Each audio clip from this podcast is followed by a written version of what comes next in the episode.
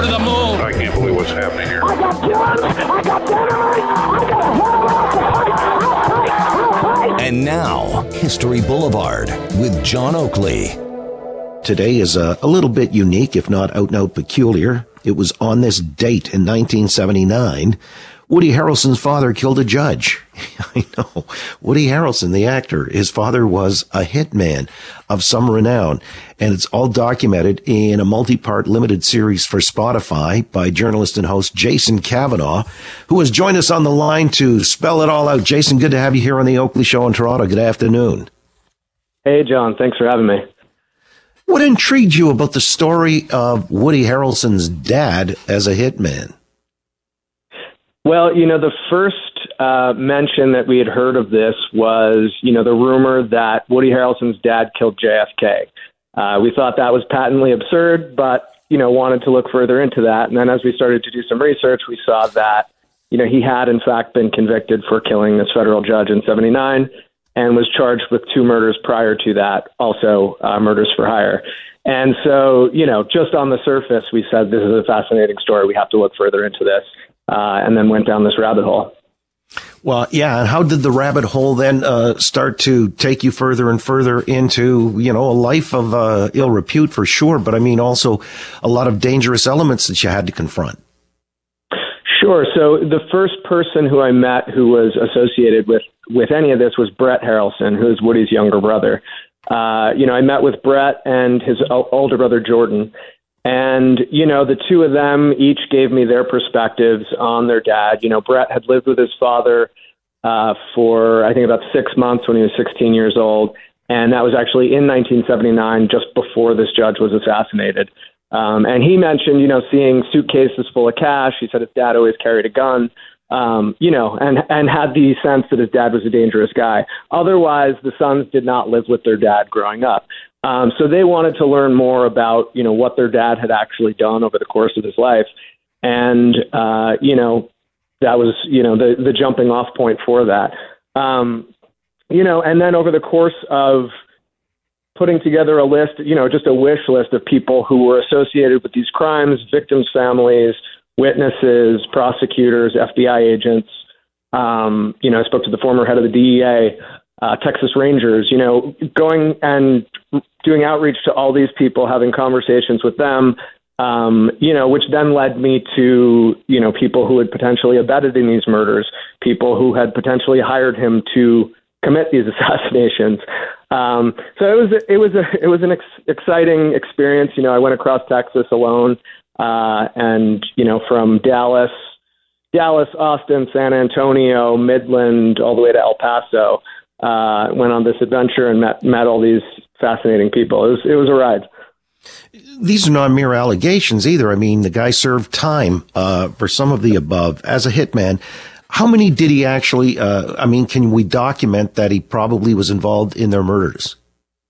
Sure. So he was convicted for two, charged with three. Uh, so the first, the first murder was a guy named Alan Berg in nineteen sixty-eight. He was found not guilty for that killing, but very likely did it. Uh, the next was Sam DeGilia. He was found guilty of that, served five years. And then finally was John H. Wood, uh, this federal judge. And he went to Leavenworth for that, attempted to escape, escape Leavenworth with a rope ladder made of bed sheets.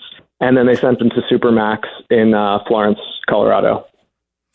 Again, Jason Cavanaugh is with us. He's the exec producer of Son of a Hitman. That's a podcast documentary, explores the gritty life of hitman Charles Harrelson, Woody Harrelson's pop. Probably in name only, though. Woody really didn't have much to do with him, although reports are that he did visit him in the pen. Confirm or deny? He did, in fact, visit, yes. And and also tried to appeal his dad's his dad's conviction unsuccessfully. How would you describe the relationship then?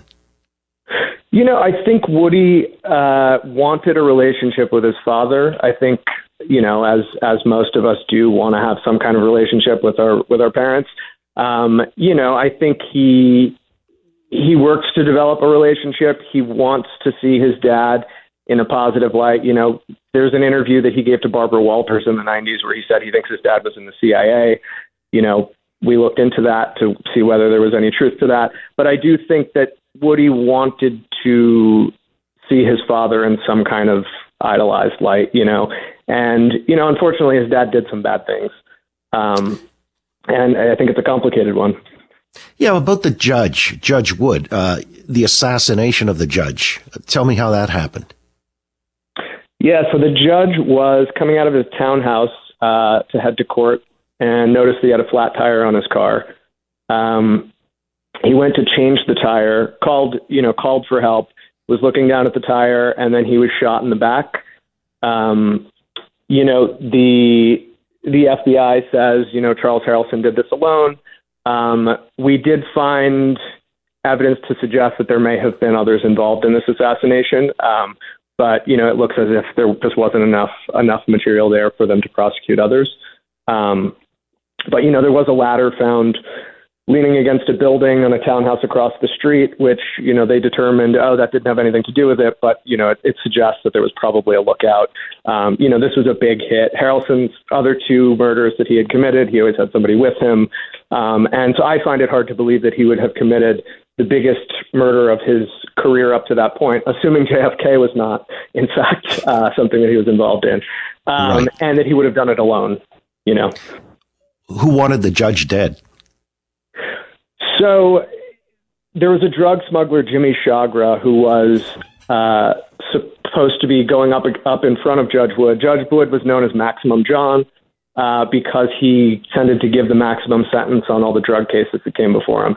Jimmy Chagra was a ma- marijuana smuggler. He was set to go before the judge. And, you know, Harrelson was convicted for being hired by Jimmy Chagra to kill the judge. However, Jimmy Chagra was found not guilty for hiring Harrelson. They were tried separately.